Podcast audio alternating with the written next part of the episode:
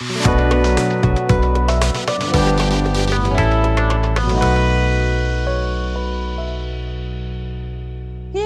merhaba. Merhaba. Startup dünyası ile ilgili üçlememizin üçüncü bölümü. Aslında bu bölüm çok startuplarla ilgili olmayabilir ama bence biraz ilgili. Tartıştığımızda e, umarım siz de bize katılırsınız. Ülkelerin yetenek çekmesi ve onları barındırması. Bugünkü genel konuşma temamız aslında bu olacak. Yani ben biraz e, aslında şey de e, açıklamak istiyorum Elif. Yani yetenek derken eşittir Neden talent derken global Hı-hı. anlamıyla talent derken ne demek istiyoruz ve neden biz talent çekmeliyiz ülkemize? Biraz kavramsal olarak bundan da bahsedeceğim. Bahsedelim. Senin de e, anlatmak istediğin şeyler var. Bu bunun etrafında bir tartışma yapacağız. Evet. İstersen global anlamdaki talent yani şimdi dünyada büyük bir göçmen krizi var biliyorsun. İnsanlar farklı sebeplerden oldukları yeri terk edip başka yerlere gitmeye çalışıyorlar. Şimdi bu göçmenlikten bahsettiğimiz zaman aslında ilk akla gelen bunun formatı olduğun yerden başka bir yere gitmek için şartları zorlamak. Bizim bahsettiğimiz ise tam tersi. Bu göçmenler içinde küçük bir grup, ayrıcalıklı bir grup var ki onlara kucak açılıyor. Onlara kırmızı halılar seriliyor. Onlar için e, ülkeler birbirini yiyor. Kim bunlar? Şu anda e, konuştuğumuz yetenek ya da talent dediğimiz insan toplulukları. Bunların özelliği ne? Bunlar yüksek eğitimliler. Bunlar e, az bulunan bir takım mesleki yetenekler ve özellikler ve bilgiler biriktirmiş durumdalar. İşte e, yeni yükselen, dolayısıyla yetişmiş insan kaynağının sınırlı olduğu alanlarda ya bir bilgileri, eğitimleri, diplomaları var ya tecrübeleri var. Bu az sayıdaki şanslı ve kendine yatırım yapmış insan topluluğunun önüne gerçekten pek çok fırsat çıkıyor. Bunun iki tarafı var. Bu insan kaynağına şu ya da bu sebeple bu Ahmet'e, Mehmet'e, Ayşe'ye sahip olan insan ülkeler bunları tutmaya çalışmak zorunda. Dışarıdaki bir takım ülkelerde sınırlı insan kaynağından bahsettiğimiz için bunları kendine çekmeye çalışmak zorunda. Bu hani göçmenliğin gerçekten e, küçük, çok niş ama bir takım ülkelerin de gündemde tuttukları bir bölümü. Şimdi dünya üzerinde en çok göçmen alan, yetenek göçü yapılan ülkeler OECD ülkeleri. Kim bu OECD ülkeleri? Belki aramızda bilmeyen vardı. Şimdi hepsini saymayacağım ama neredeyse bütün Avrupa ülkeleri var. Bunun yanı sıra işte Avustralya, Yeni Zelanda, Kanada, Amerika gibi büyük ekonomik güçler var. Biz varız, Türkiye var bunun içinde, Meksika var, Japonya var, aşağı yukarı böyle. Şimdi bu ülkeler yoğunluklu olarak göç alıyorlar. En çok da İngilizce konuşan Anglo-Sakson ülkeler alıyorlar. İşte Kanada, Avustralya, Amerika ve İngiltere. En büyük göçü de bunlar alıyorlar. Bununla ilgili bir araştırma yapmış OECD. Hangi ülke yetenek için burada yetenek de aslında çok genel bir kavramdan bahsediyoruz. Bu işte dijital anlamda da az bulunan bir mesleki özelliğe sahip olabilir. İşte tıp alanında da e, işte teknoloji alanında da mühendislik alanında da hepsi olabilir. Bu ülkelerin arasında da tercihler farklı farklı. İşte falanca ülke daha çok mühendis almak isterken filanca ülke daha çok dijital alanda çalışacak sosyal insanlar almak istiyor gibi. OECD raporu bir takım tercihleri boyutlandırmış. Yetenek nereye gitmek istiyor? Aslında soru bu. Hangi koşulları bulursa göç ediyor? Ya da hangi koşulları bulduğu ülkeye göç ediyor? Burada yeteneğin neden göç ettiği konusuna birazdan sen gireceksin biliyorum. Onun için onu bir tarafa koydum. Şimdi ülkeler bunları çekmek istiyorlar da bu hikayenin bir de öbür tarafı var. Bu adamlar da, e, bu gençler de çoğu genç bunların ya da öyle tercih ediliyor. Bir tarafta onlar da göç, göçmek istiyorlar. Onun nedeni de ayrı bir konu tabii ama yetenek nereye doğru gidiyor? Nereye neyi bulursa gidiyor. Birincisi iş olanaklarının kalitesine gidiyor. Ben örneğin bir çok spesifik bir klinik tıp alanında uzmansam onunla ilgili birden fazla olasılığın olduğu ülkeye gitmek istiyorum. Kendimi tek bir yere bağlamamak için. Gelir ve vergilendirme çok önemli bir faktör. İkinci önemli faktör yeteneğin gittiği noktada. Gelecekteki fırsatlar, e, o sektörün o ülkede büyüme potansiyeli çok önemli bir faktör. Ailemi ne yapacağım? Eğer evliysem, çocuklarım varsa eşimin işi ne olacak, çocuklarımın okulu ne olacak, vatandaşlık haklarım ne olacak gibi şeyler çok önemli. Dahiliyetçilik şimdi bazı inclusiveness yani. Şimdi bazı toplumlar göçmene ve göçe çok açıklar ve çok kolay benimsiyorlar. Bazıları böyle değiller tam tersine çok fazla dışlıyorlar. Ayrıca son olarak da e, hayat kalitesi yeteneğin bir yerden bir yere giderken önem verdiği faktörler olarak ortaya çıkmış. Şimdi bunların hepsini değerlendirdiğimizde en çok göç alma potansiyeli olan, yeteneğin e, en çok tercih ettiği 3 hatta hadi 5 ülkeyi söyleyeyim. Avustralya birincisi, İsveç ikincisi, İsviçre üçüncü, Yeni Zelanda dördüncü, Kanada beşinci. Şimdi bunları bir kenara koyalım ve bunların ortak özelliklerini bir kafamızda düşünelim. Bunların ortak özellikleri neler? Son beşi söylüyorum şu anda da. Polonya, sondan beşinci diye gidiyorum. İtalya, Yunanistan, Meksika ve Türkiye. OECD ülkelerinden bahsediyorum bu arada. Bu sıralama onun içinde. Şimdi bu son beşin ortak özellikleri neler? Bunlar neyi sunamıyorlar acaba? Yeteneğe de oraya gelmeyi çok tercih etmiyor yetenek diye bir soru atıyorum ortaya. Ne diyorsun Elif? Bir kere önce şeyden başlayalım. Yetenek niye göç ediyor? Şimdi be, ben bu konuda birazcık şeyi açıklamak istiyorum. Yetenek derken benim anladığım şey şu. Yani işte çok iyi piyano çalıyor, çok iyi, iyi bir yetenek. Öyle bir yetenekten bahsetmiyoruz aslında burada. Temel ayrım o. İlk önce söylemek istediğim şey. Yetenekten kastımız şu dünyadaki iş gücünün ilerleyen boyutlardaki temsiline artık yetenek gözüyle bakılıyor. Çünkü e, bunu zaman zaman tartışıyoruz. Eminim podcast'te de konuşmuştuk. Yetenek açığı diye bir şey oluştu dünyada. Yani buna skill gap deniyor. Evet. Mevcut var olan bazı yeteneklerimizin yeni dünya ihtiyaçlarını karşılamayacak olmasından dolayı oluşan bir boşluk bu. Bu boşluğu kapatabilmek için mevcut sistemlerdeki, mevcut pozisyonlardaki insanların, örneğin kurumsal dünyadaki bir pazarlamacının yıl içerisinde 120 günden fazla eğitim alması lazım. Ki ancak belirli şeylere gelebilsin. O da minimal seviyede. Böyle bir şey oluyor mu? Olmuyor. olmuyor. Şimdi bir haber var. Mesela bunu 15 çarpı 15'te de vermiştim. IBM'den 30 milyon kişiyi eğitme sözü. Şimdi IBM durduk yere dünyadaki ben 30 milyon insan eğitim diye bir hedefi yok herhalde. Yeteneğe ihtiyaç var şu anda. Yani belirli işler var, belirli ihtiyaçlar var. Bunları yapacak insanlar Ve belirli yok. ihtiyaçlar olacak. O altyapıya sahip insanlar yok. Yani yetiştireceğin insan bulmak da bir problem artık. Evet. Şimdi o diyor ki ben diyor seni eğiteceğim. Mesela bu konularda OECD verileri çok güvenilir. Bir de e, Dünya Ekonomik Forumu'nun VEF diye yazılan Dünya Ekonomik Forumu'nun verileri çok güvenilir. Mesela diyor ki burada bu diyor e, gap yani bu beceri açığı hızla küresel bir kriz haline gelen bir sorundur. Yani aslında küresel ısınma nasıl bir tehditse ve bir kriz haline geldiyse beceri açığı da aslında insanlık için bir krizdir diyor. Yani bunun bir sonraki noktası robotlar bizi ele geçirecek mi? Yani hani artık or- oradayız anlatabildim mi? Şimdi diyor ki bu beceri açığını kapatmak diyor. 2028 yılına kadar gayri safi yurt içi hasılaya 11,5 trilyon dolara mal olacak.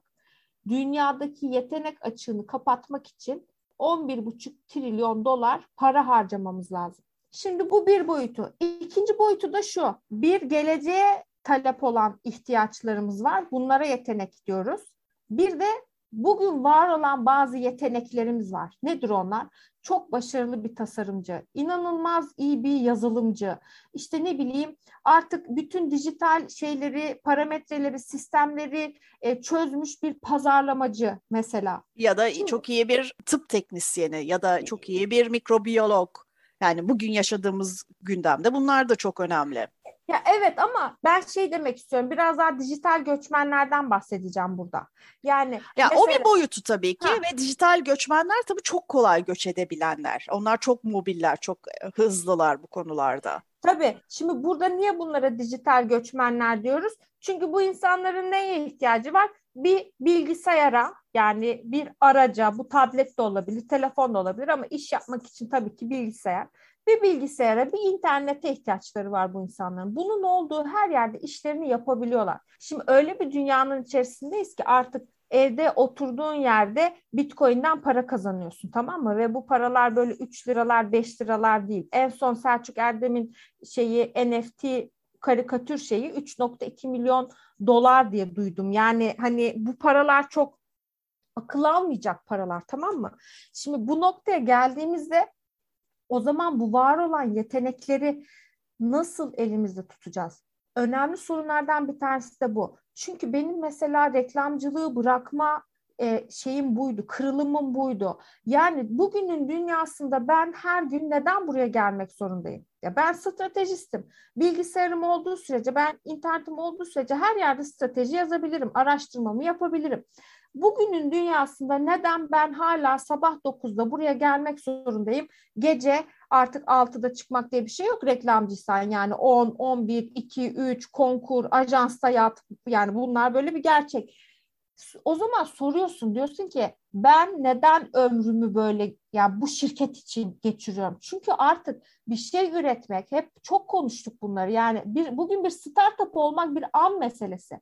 Hep söylüyorum. Bugün bir business'ı yönetmek için bir insana ağırlıklı olarak yüzde 90, yüzde 95 ihtiyacınız yok. App'lerle business yönetebiliyorsunuz. Yani işte ne bileyim anca muhasebe gibi, hukuk gibi çok teknik şeyler için birine mutlaka bir e, garanti şey yapmanız lazım. E şimdi böyle durumlarda da ne oluyor Elif? Mevcut ülkelerin şartları, politikaları, altyapıları, sundukları fırsatlar, şirketlerin vizyonları, ekosistemler, yaşam pahalılığı, şehirdeki kültür, sanat, işte hayata bakış açısı vesaire gibi kriterlerin hepsi bir araya geliyor ve bu insanlar eğer oralarda mutlu değilse tak Portekiz'e gittim. Tak işte Kanada'ya gittim. Amerika'ya gittim. Estonya'ya gittim. Estonya'ya gittim. Hatta Bulgaristan'a gittim. Yani gittim anladın mı? Yeter ki buradan kurtulayım. Bulgaristan ama olsun. Yani sonuçta Avrupa ülkesi ve vergileri çok düşük falan gibi. Ya burada bu şeyler mesela ben birazcık veri çıkarttım. Bahsedelim nedir bunlar diye. Diyor ki şu anda diyor dünyada diyor 35 milyon dijital göçmen var diyor çeşitli ülkelere yayılmış. Bunların yarattığı ekonomik değer 787 milyar dolar. Yani sen ona 200 milyar daha ekle ne olacak? Bir trilyon de. Yani hani 2000 yılının verisi bu. O kadar büyük bir değer yaratıyorlar ki bu insanlar. E, şimdi burada beyaz yakalı iş gücü, normal kurumsal hayattaki iş gücü korelasyonu alıp deli gibi dataları karşılaştırıp bir derin bir analiz yapmadım. Ama gördüğüm kadarıyla burada ciddi bir şey yükseliyor, popülasyon yükseliyor. Çünkü artık çalıştıracak işçi bulamıyorlar şirketler. Hı hı hı. Ve insanlar e, iki ayrım var. Burada biz çok politik konulara girmeden biraz onu anlatmaya çalışacağız. Yani ya e, bugünün ihtiyaçlarını, geleceğin ihtiyaçlarını karşılamadığın için bir yeteneğe ihtiyaç duyuyorsun ya var olduğun coğrafya üzerinde kendini ifade edemediğini düşünüyorsan yetenek olarak bir yerden bir yere gidiyorsun. Peki bu niçin önemli? Biz niye konuşuyoruz bu konuyu? Asıl zaten buraya gelmemiz lazım. Şimdi sen bir şeyler söylemek ister misin yoksa ben tiradıma devam edeyim? Sen tiradıma devam et ben sonuna bağlayacağım. Şimdi bizim bu değerlere ihtiyacımız var. Ben bu yeteneklere aynı zamanda da değer olarak bakıyorum. Bu insanlar bizim yeni dünyaya açılış Bizim geleceğimiz aslında bunlar. Bizim geleceğimiz, bizim e, geleceğe geçiş biletimiz aslına bakarsan. Hı hı. Bu insanlar ne kadar çok bizim ekosistemlerimiz, bizim coğrafyalarımız içerisinde bulunurlarsa o kadar çok değer yaratacaklar demek. Mesela Mark Zuckerberg'ün Facebook'u işte bir üniversitenin işte yurdunda değil de değil de işte hı hı. atıyorum İstanbul'daki e, X bir sitede yaptığını düşün. Hani garajda yok ya burada. Doğru. Garaj bile yok. Bak coğrafya kaderindir. Şimdi mesela burada yapsaydı fena mı olurdu? Jeff Bezos finans işinden çıkıp Amazon'u burada İstanbul'u finans kenti diyoruz. burada bir yerde kursaydı bu bütün değerler burada olursaydı fena mı olurdu? Ha şimdi diyeceksiniz ki işte yavaş yavaş biz de yapıyoruz. Hani o kadar üstümüze gelme. Biz de daha yeni bir dekakon çıkarttık. Biz de yapıyoruz elimizden geleni. Şimdi ben o zaman şöyle söylüyorum. E, dünyada şu anda 87 trilyon dolar para var. Ticarette dönen yani diğer bütün herkesin serveti dışında üzerinde ticaret yapılan para. E, bunun %30'u gibi bir rakam aslında Amerikalıların elinde. Yani hmm. her şeyde bir numaralar bunlar. Ticarette bir numara, inovasyonda bir numara, marketingde bir numara, her şeyde. E şimdi bizim bu seviyelere gelebilmemiz için bunları yaratabilmemiz, bunları üretebilmemiz için hala insanlara ihtiyacımız var. Ve bu noktaya gelebilmek için öncelikle bakış açımızı değiştirmemiz lazım. Yani yeteneği yetenek olarak görmemiz lazım. Bunları keşfetmemiz lazım. Bunları develop etmemiz, geliştirmemiz lazım. Sonra da bunları retain etmemiz, elimizde tutmamız lazım. İngilizce terimlerini bilerek söylüyorum. Ekosistemdeki, jargondaki kelimeler böyle araştırırsanız karşınıza bunlar çıkacak diye. O zaman bir yetenek konusu asla tek boyutlu ele alabileceğimiz bir şey değil değil mi? Tabii yani bu bir, hem ekonomik hem kültürel hem sosyopolitik bunların hepsi bunun içinde var. Bunun içine cinsiyet ayrımcılığı giriyor, bunun içine e, bir takım e, ırkçılık söylemleri giriyor. Şimdi yetenek bir yerden bir yere giderken hem sosyal hem kültürel hem ekonomik hem de kariyer koşullarını önün göz önünde buldurarak gidiyor. Yani bir yerden bir yere iş için gidene işçi diyoruz. Yani bunun bir göçe dönüşmesi için yani kalıcı bir şekilde gidiliyor hmm. olması için başka bir takım arka plan yani faktörleri giriyor. Almanya'ya giden Türkler. Aynen. Mesela, hani dönmüşler gibi. dönmemişler ama aslına bakarsan hani mevsimlik işçi gibi nasıl güneyden güneydoğudan tarım alanlarına mevsimlik işçi geliyor işte hasat yapıp gidiyorlar. Yani bu değil yapılan şey. Yani iş buldum gideyim çalışayım iş, iş bitince geri dönerim değil. Göçüyorlar. Şimdi bu göçmenin Şimdi... çok farklı boyutları var tabii ki ve, ve çok farklı e, ne yazık ki şeyleri var. E, bu arada göçüyorlar yan etkileri var. Bizim ülkemiz çok göç alıyor ama biz yetenek anlamında göç almıyoruz. Maalesef. Mesela işte e, politika... Biraz önce söyledim OECD'de sonuncu sıradayız.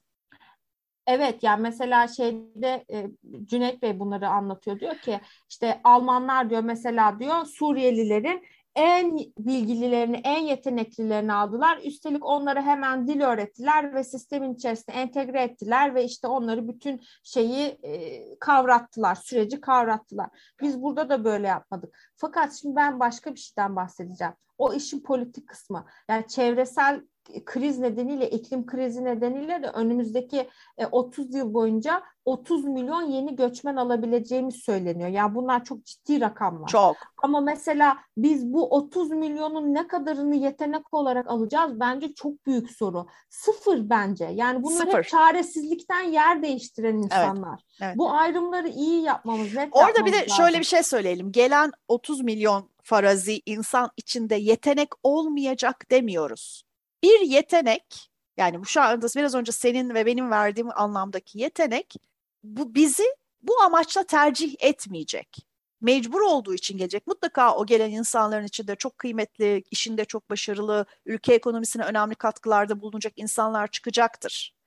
Ama bir yeteneğin aynen öyle yetenek göçü olarak gerçekleşmeyecek bu bayağı 30 Şimdi, milyondan bahsediyorsak kavimler göçü gibi gerçekleşecek çok, zaten.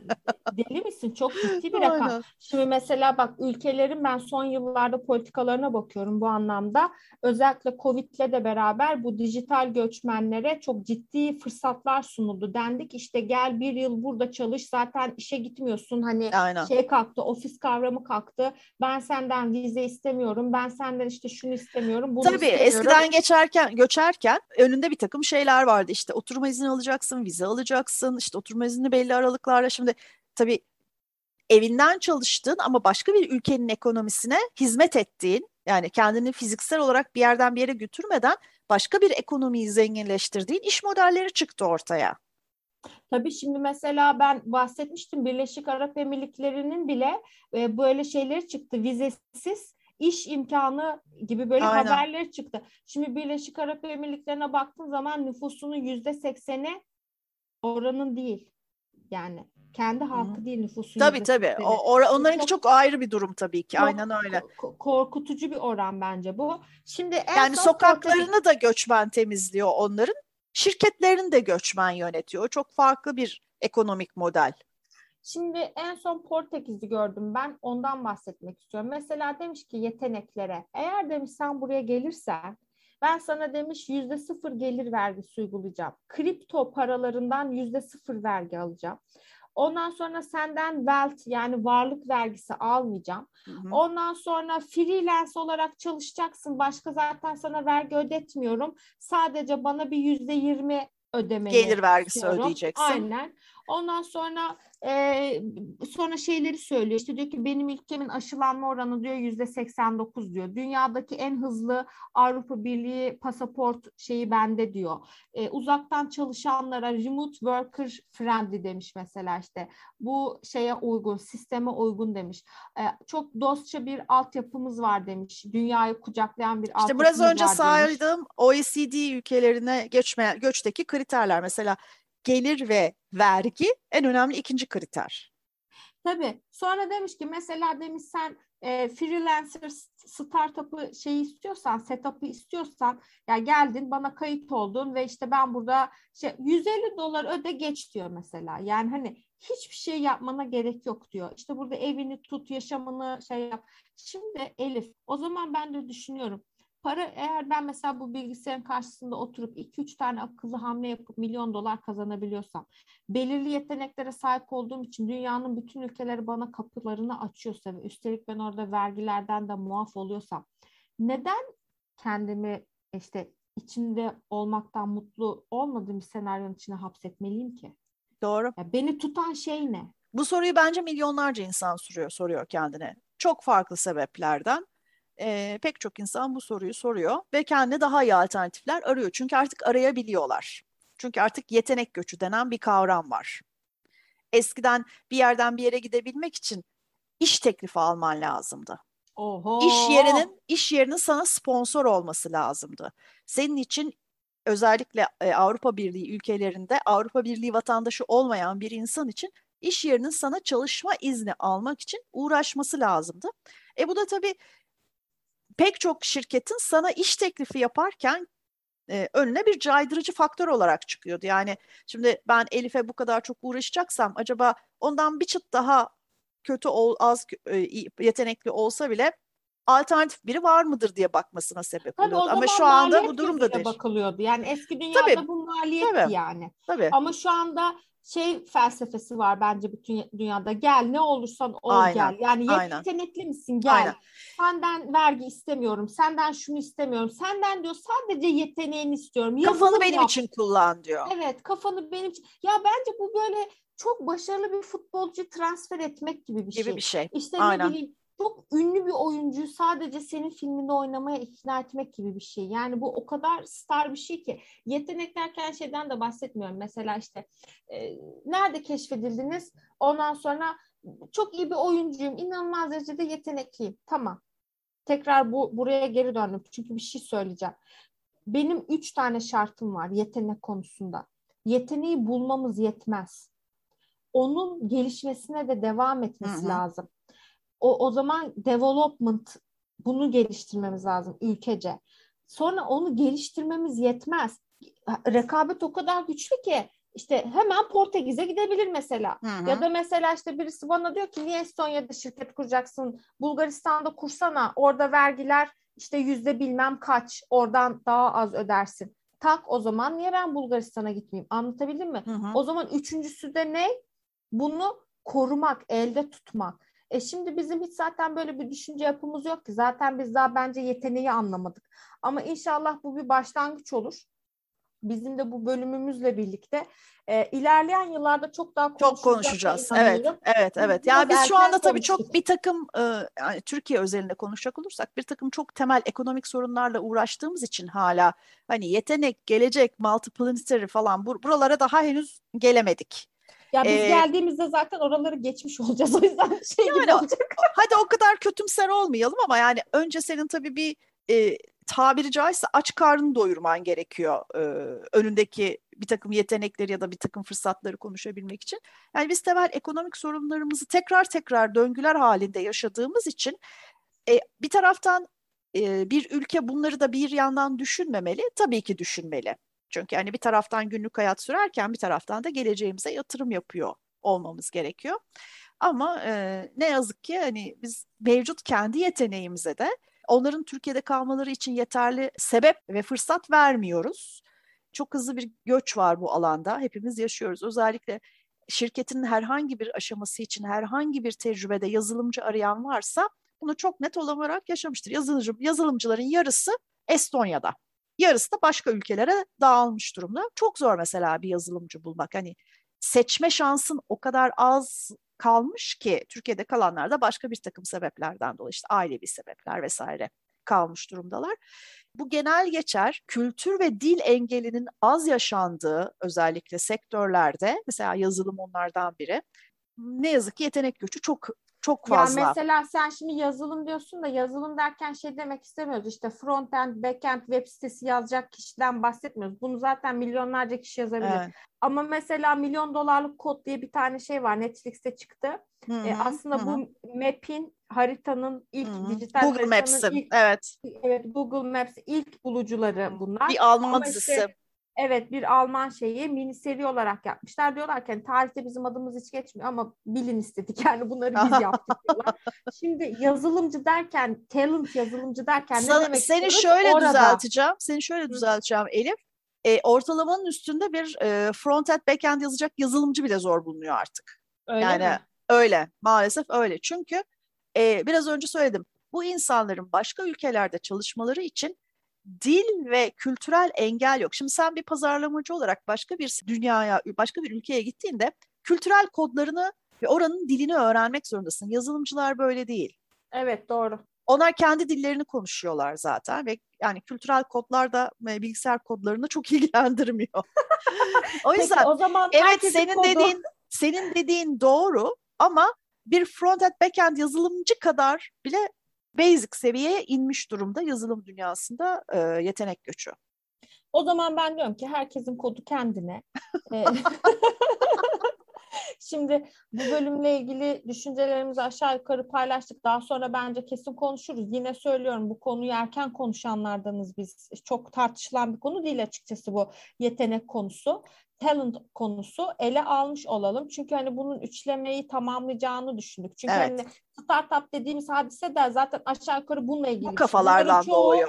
Yani bu bunların ürünlerin çoğu yüzde doksan, doksan beş hatta yüzde yüzü neredeyse yazılım demek. Yani her şey evet. burada evet. teknolojiyle, dijitalle ilgili. Bu insanların çoğu da dünyanın çeşitli yerlerine dağılmış durumdalar ve onlarla ilgili ciddi bir rekabet var. Neredeyse black market'ta düşmüş gibiler yani hani böyle kara borsada gibiler. Bizim birazcık daha bu e, anlayışlara geçmemiz lazım. Çünkü e, dünya yeniden şekillenirken, oyuncular yeniden değişirken bir e, grafik paylaşmıştım. Orada görülüyor ki işte binlerce yıl önce güç doğudaymış, sonra batıya doğru geçmiş. İşte şimdi tekrar güç el değiştiriyor ve doğuya doğru dönüyor. Asya ülkeleri yükselecekler. Mesela işte o Hindistan, beğenmediğimiz Hindistan dünyanın en büyük güçlerinden biri olacak. İngiltere bugün Hindistan'la inanılmaz derecede flört ediyor. Çok can diğer arkadaş gibi davranıyor. Neden? Yıllarca zaten sömürgesiydi. Elinin altında bütün her şeyini e, evinin içindeki çekmecelerini, odalarına deyim yerindeyse tanıyor. O yüzden şimdiden ipini sıkı tutmaya başladı. Beğenmediğimiz Afrika trilyon dolarları bulacak. Yani genç nüfusu olacak bir kere her şeyden önce. Biz ne yapacağız sorusu bence şu anda bizim buraya park ettiğimiz bu soru olsun. Eminim önümüzdeki dönemlerde çok başka farklı başlıklarda açacağız bu konuyla ilgili. Bence daha çok konuşulacak. O zaman bir kere daha ele alırız dediğin gibi. Tamam peki e, şimdilik hoşça kalın diyelim ama bir, bir vaadimiz olacak buraya, mı? Buraya virgül koyalım. bir, bir, bir virgül koyalım. Bunu bir de aslında bakarsan böyle hani şeyin üstündeki pastanın üstündeki krema gibi şöyle taçlandırmak istiyorum ben. Buna bir de yatırım boyutu ekleyelim. Bu iş gerçekten krem döle krem olsun. Krem olsun. Artık terimlerde Fransızca aynen. geçtim. İyice aynen, aynen. taşlayacaklar. İngilizcesi yetmedi bile Fransızca başladı. Hala. o zaman size olala diyorum. Olala. Hoşçakalın.